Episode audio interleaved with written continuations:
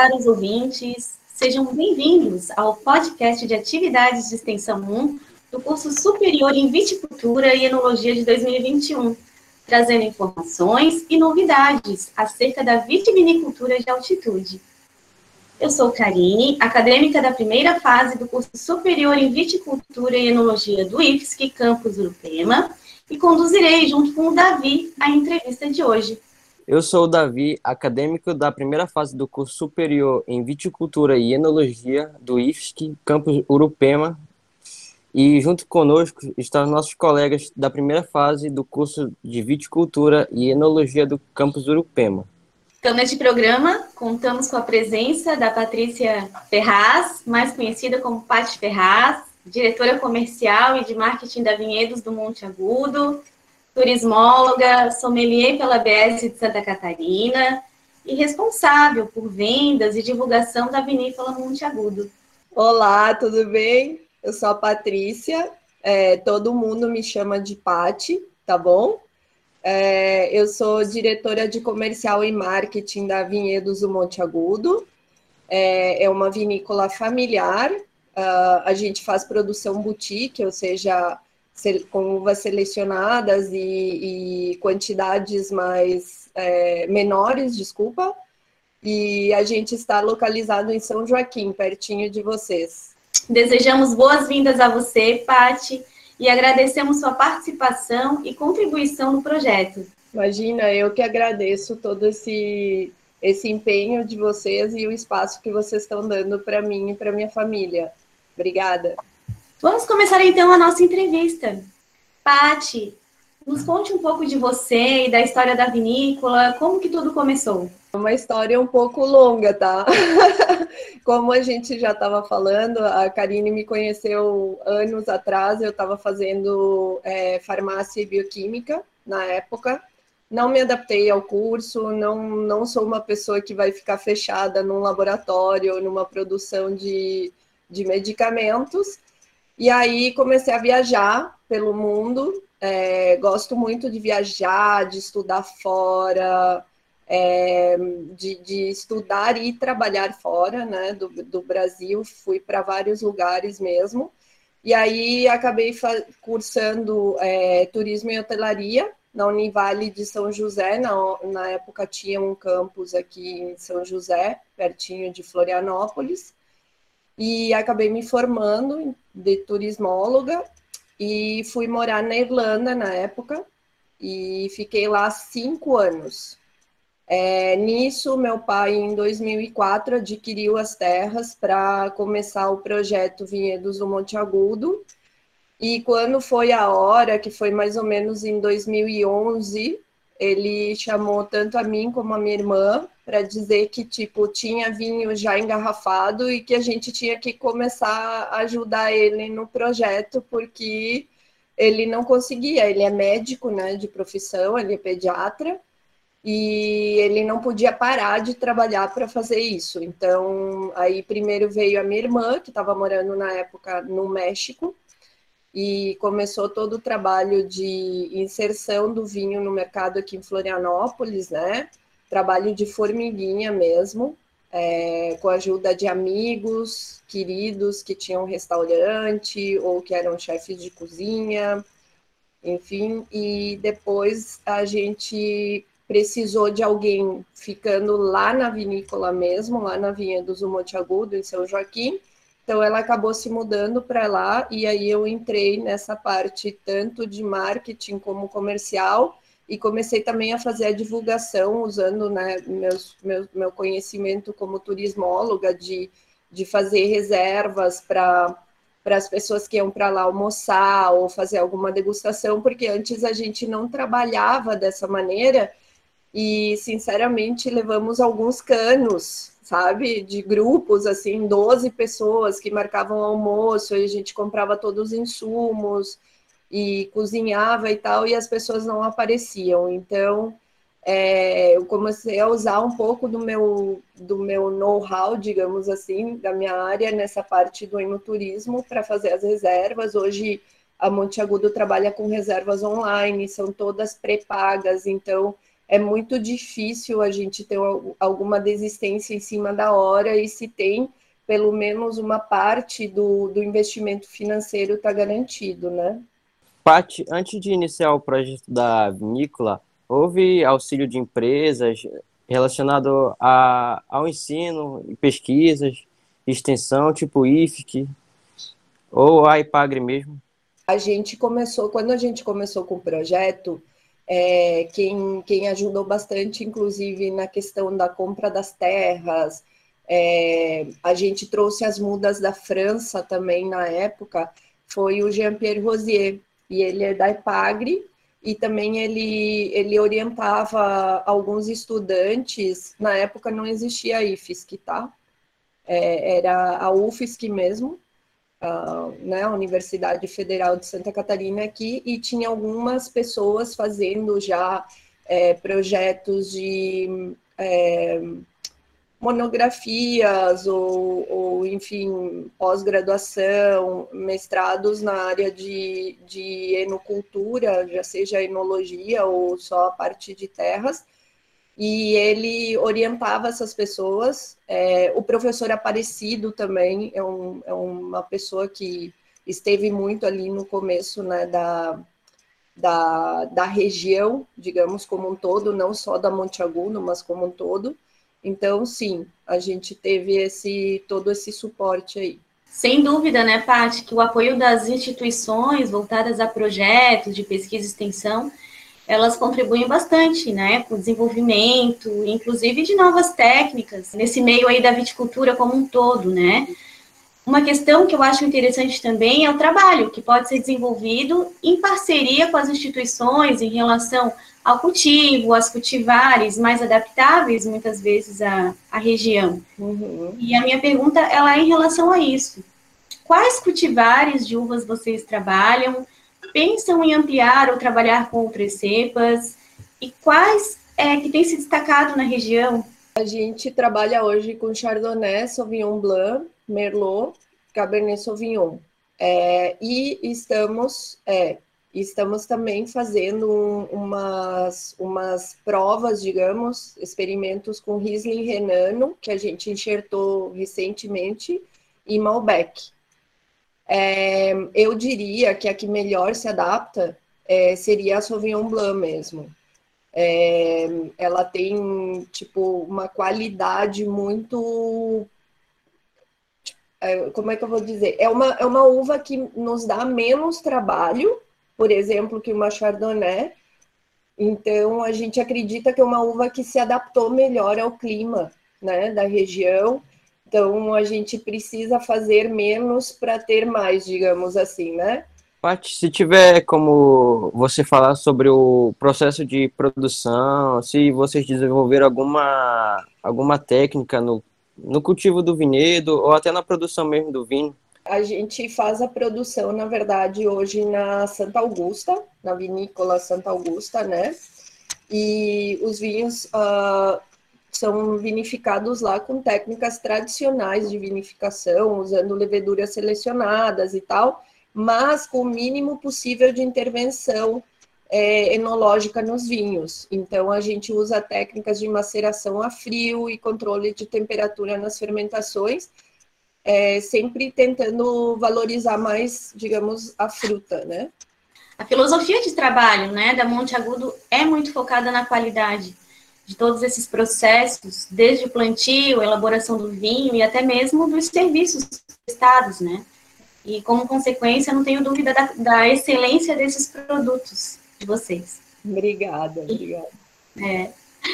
Por falar em produto, eu gostaria de, saber de ti, né, como uma empresa, qual é o produto carro-chefe da vinícola? Acredito que sejam vários, às vezes não, não tenha um só no decorrer dessa história. Acredito que a história, a vinícola tem quantos anos? 17? Então, é isso que eu ia falar. A gente começou somente com do, dois vinhos. Um corte típico bordalês, que seria de Bordeaux na França, né? Aquele 65 Cabernet, 35 Merlot, com barrica e tal, que existe até hoje, tá? Só que, lógico, mudando as safras, a primeira safra nossa produzida foi em 2008. É, e aí, é, o outro vinho seria um Chardonnay barricado. Então, a gente começou com esses dois. E a gente só em 2011, tá? De 2008 até 2011, só tinham esses dois produtos. É, ah, e uma coisa muito importante do, do Chardonnay 2008, que foi a nossa primeira safra, e vocês devem saber aí, como estudantes, que a parreira ela começa a dar uva boa depois de alguns anos, digamos assim, né? É, é difícil você já no começo ter um vinho super equilibrado, é, uma uva super boa, enfim, né? Então, já com essa safra de 2008 do Chardonnay barricado, em 2011 a gente estava na Expo Vines, em São Paulo, que era uma feira de vinhos, era a maior feira de vinhos da Latinoamérica, tá? E vinham produtores do mundo inteiro. E eles tinham um concurso que chamava Top 10 Expo Vines, e a gente ficou em segundo lugar geral dos brancos, dos, dos aliás, da feira. Ou seja, a gente perdeu para um australiano e ganhou de um, de um francês, da onde as nossas uvas vieram.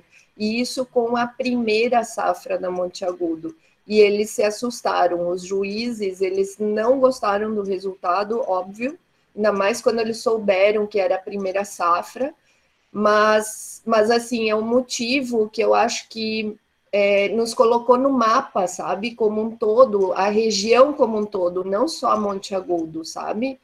E eu acho que é uma coisa que tem que nos dar muito orgulho como catarinenses, ou vocês, estudantes, se não forem catarinenses, de, de estar numa escola em Santa Catarina que tem um terroir desse tão pertinho de vocês, porque como eu disse, a primeira safra normalmente não é tão boa assim, né? Vamos combinar, porque vocês estudam isso e vocês sabem. E com essa primeira safra a gente já ganhou esse super prêmio. Então, e, e contando um pouco da história, porque eu sou né, uma pessoa de histórias. então, é, contando um pouco da história, a gente estava na Expovime, estava eu, a minha irmã, o meu pai e a minha mãe, e começou a ter um monte de gente querendo provar nosso Chardonnay marricado e tal. E a gente não estava entendendo, porque a gente até mandou os vinhos para o top 10, porque todo mundo que participava mandava os vinhos.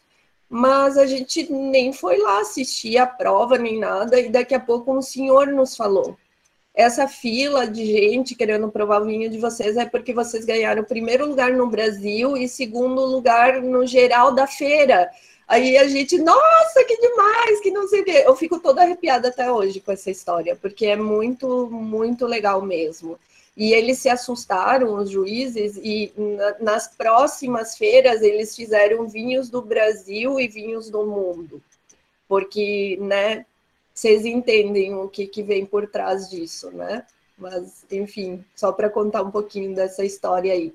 Aí, em 2011, a gente expandiu é, um pouquinho o portfólio para o espumante, o Sinfonia Rosé Brut, é, que na época a gente fazia ele com bastante Cabernet, eu não vou lembrar as porcentagens, mas a gente fazia Cabernet e Merlot, é, e, e, acho que a gente colocava também um pouquinho de Chardonnay, porque assim, o espumante é, uma, é um que a gente não, não coloca até atrás as uvas que a gente usa, porque a gente vai variando.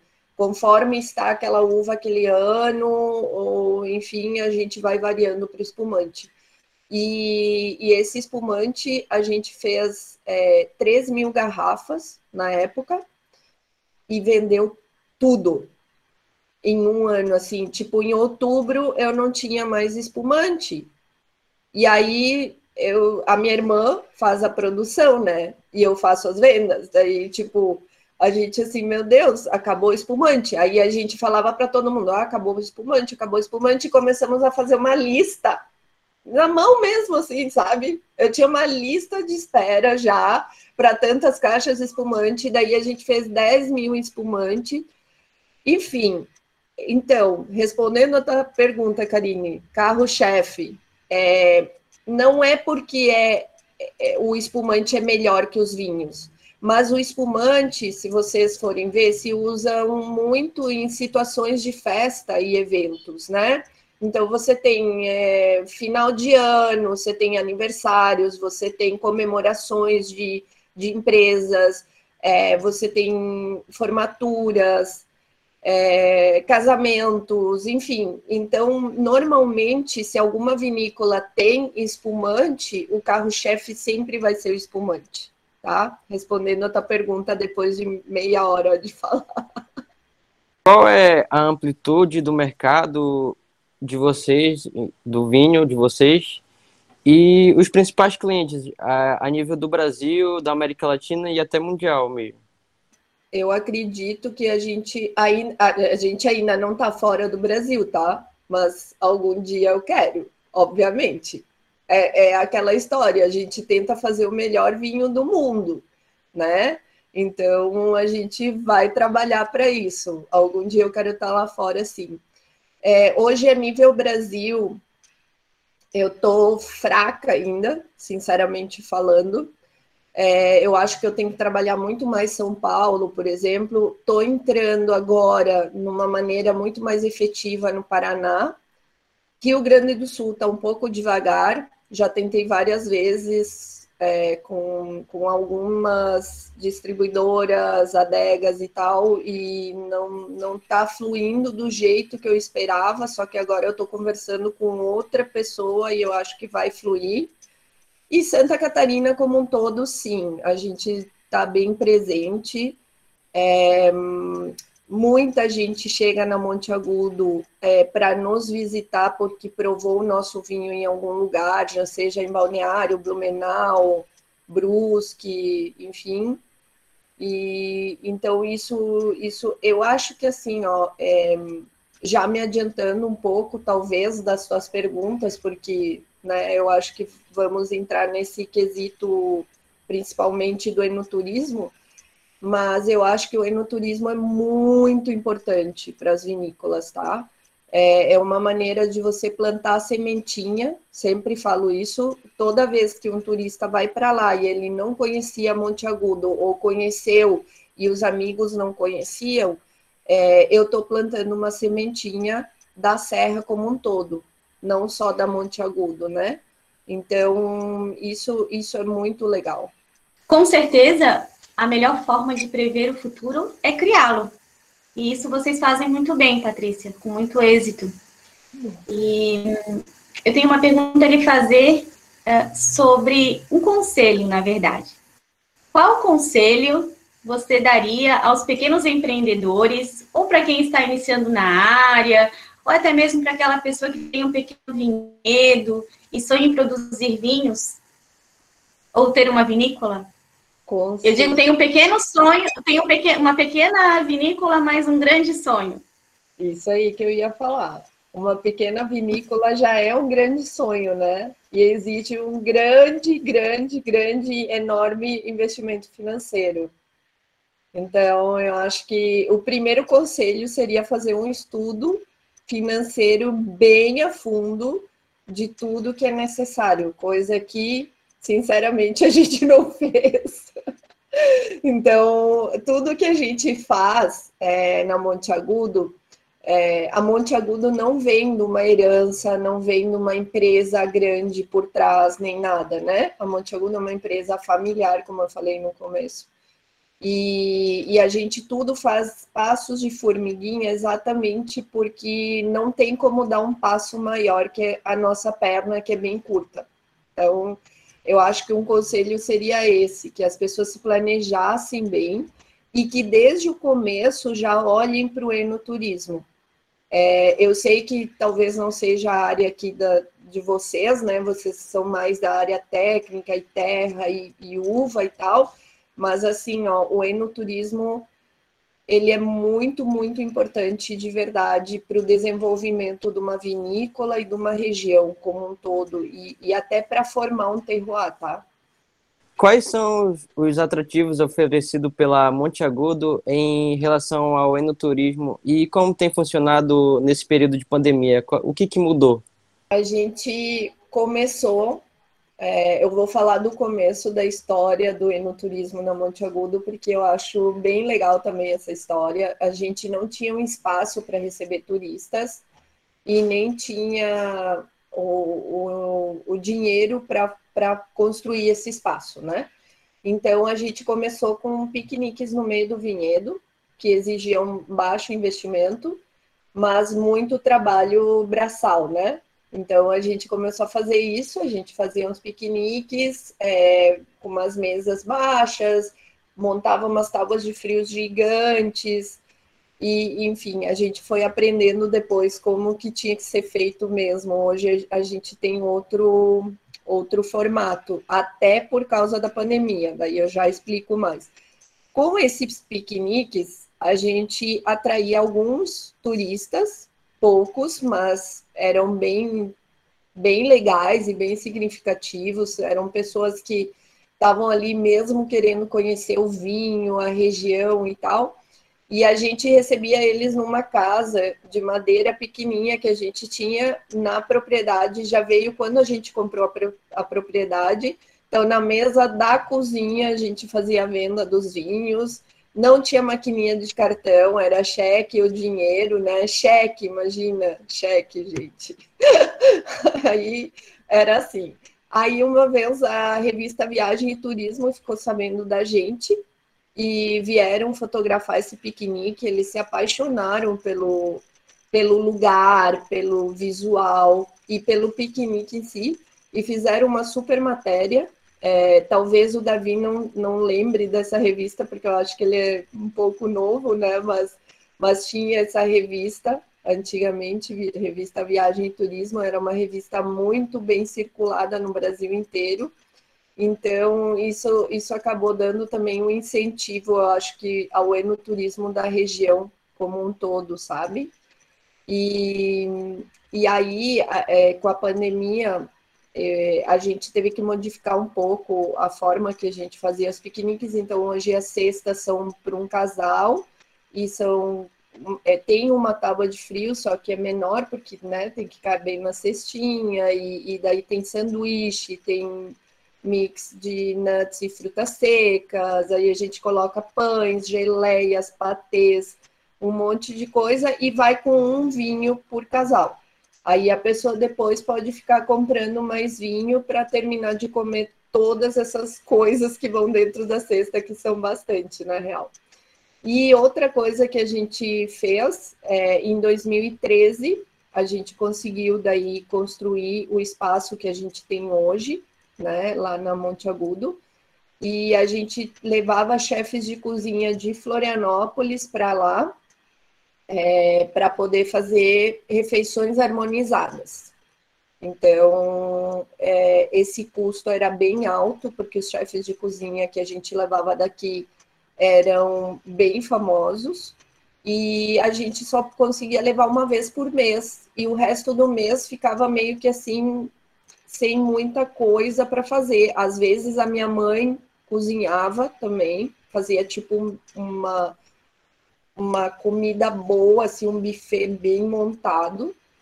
É, mas depois a gente viu a necessidade de realmente ter alguém ali todo o tempo, né, para fazer as refeições. Então, a, a, minha tia, que é a irmã mais nova da minha mãe, que é chefe de cozinha, foi morar em São Joaquim. Aí hoje a gente tem uma chefe de cozinha residente. A gente atende todos os dias, menos quarta-feira, com isso o almoço. E também, é, com esse espaço que a gente construiu, a gente idealizou uma degustação diferente, porque todas as outras vinícolas já tinham visita e degustação. A gente, a visita já não tem. Então, a gente achou que a gente tinha que fazer uma degustação diferente, exatamente para atrair o turista para nós, né? Porque sem, sem a vinificação, é, ficava um pouco assim, ah, só vou ali fazer uma degustação. Então a gente é, idealizou o Sunset.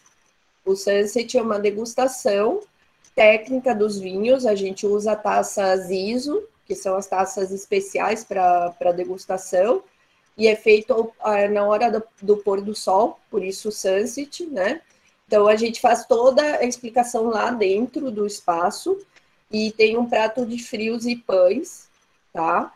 Porque até porque a gente faz com vários vinhos. Hoje tem dois tipos de Sunset, a gente tem o Sunset prata e o ouro. Então, um é com cinco vinhos, o outro é com oito. E, e é bastante, porque mesmo sendo doses de degustação, quando você vai somar lá no final, né, dá, dá, um, dá bastante vinho.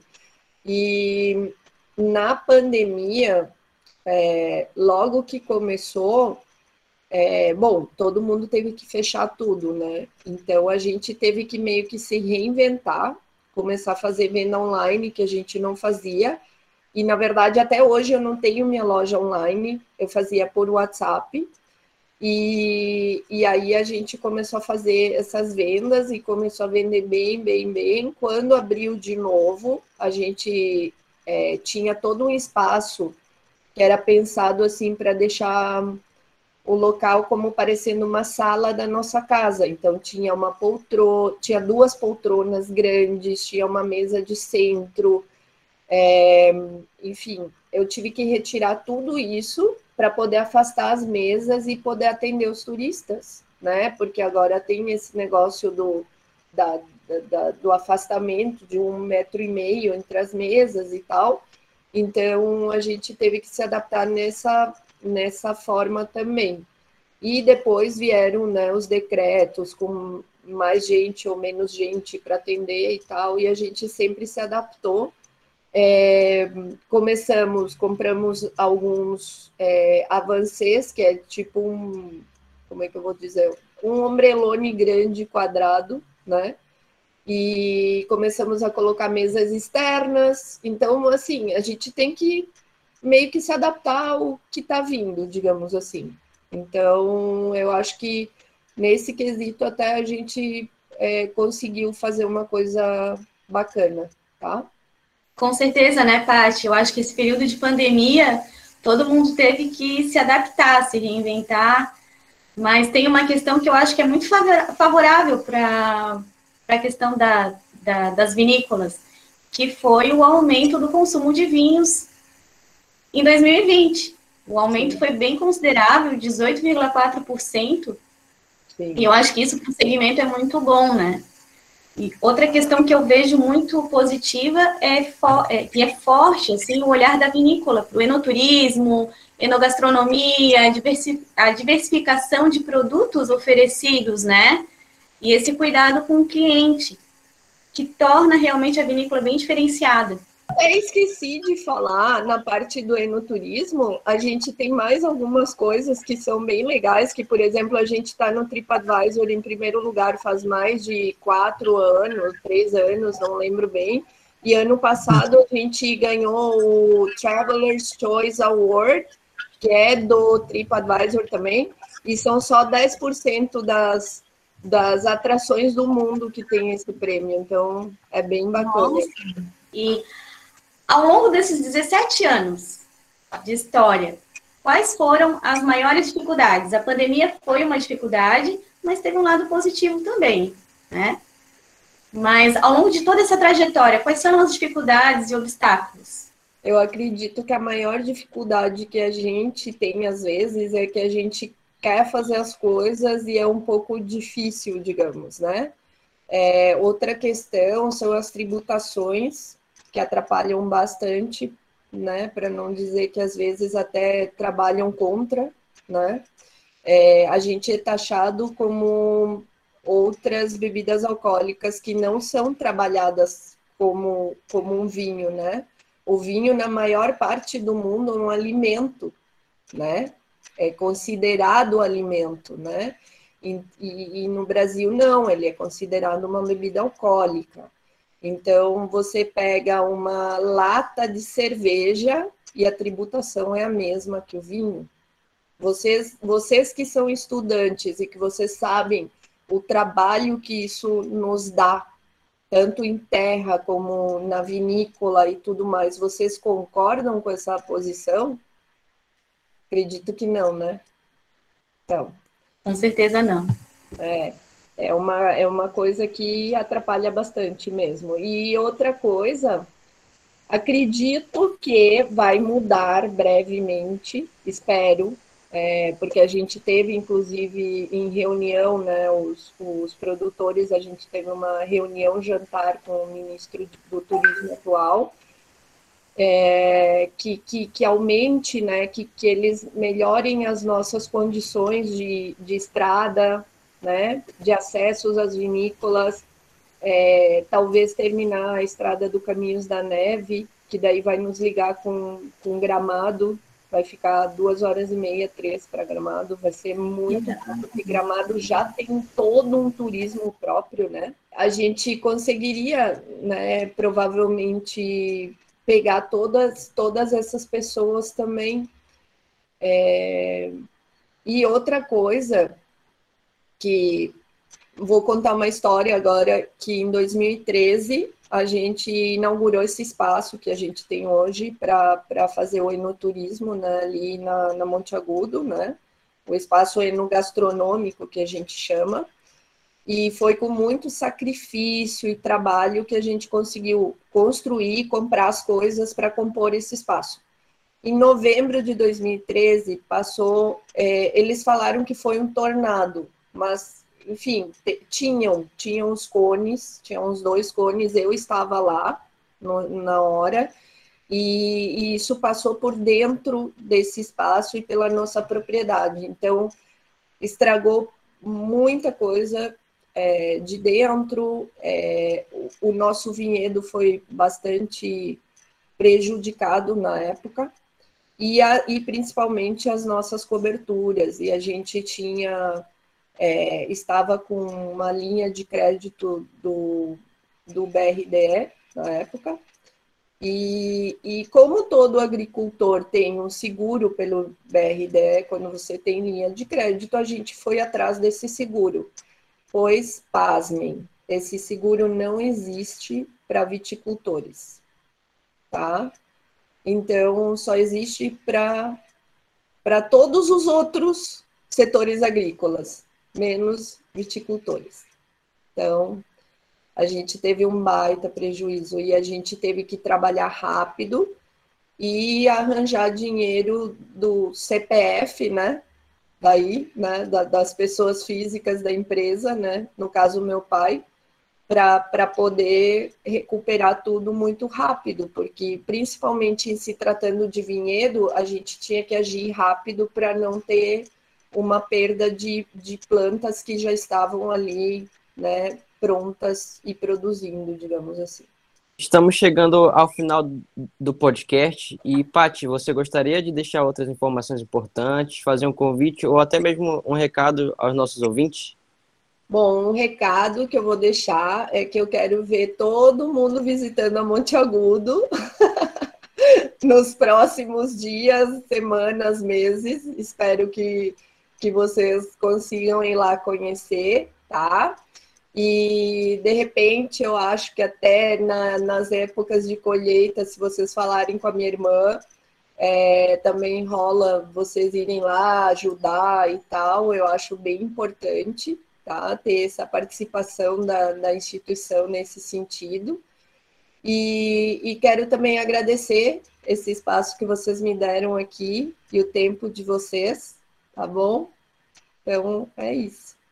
Adoramos a sua participação na entrevista de hoje. A sua história e da Vinícola Monte Agudo é realmente um case de sucesso e nos mostra que o sonho de produzir vinhos de qualidade é possível a partir de uma empresa familiar, baseada em muito trabalho, estudo, investimento, inovação, marketing, enoturismo e enogastronomia. Parabéns e sucesso contínuo para você e para Vinhedos Monte Agudo. E por fim, Agradeço em nome de todos os alunos de atividade de extensão 1 do curso superior em Viticultura e Enologia do IFSC Campus Urupema, a professora Adrielen Tamires Canossa, que tornou possível a realização deste podcast. Agradecemos sua participação, Patrícia. Um abraço a todos e até o próximo episódio. Até, gente. Tchau, tchau.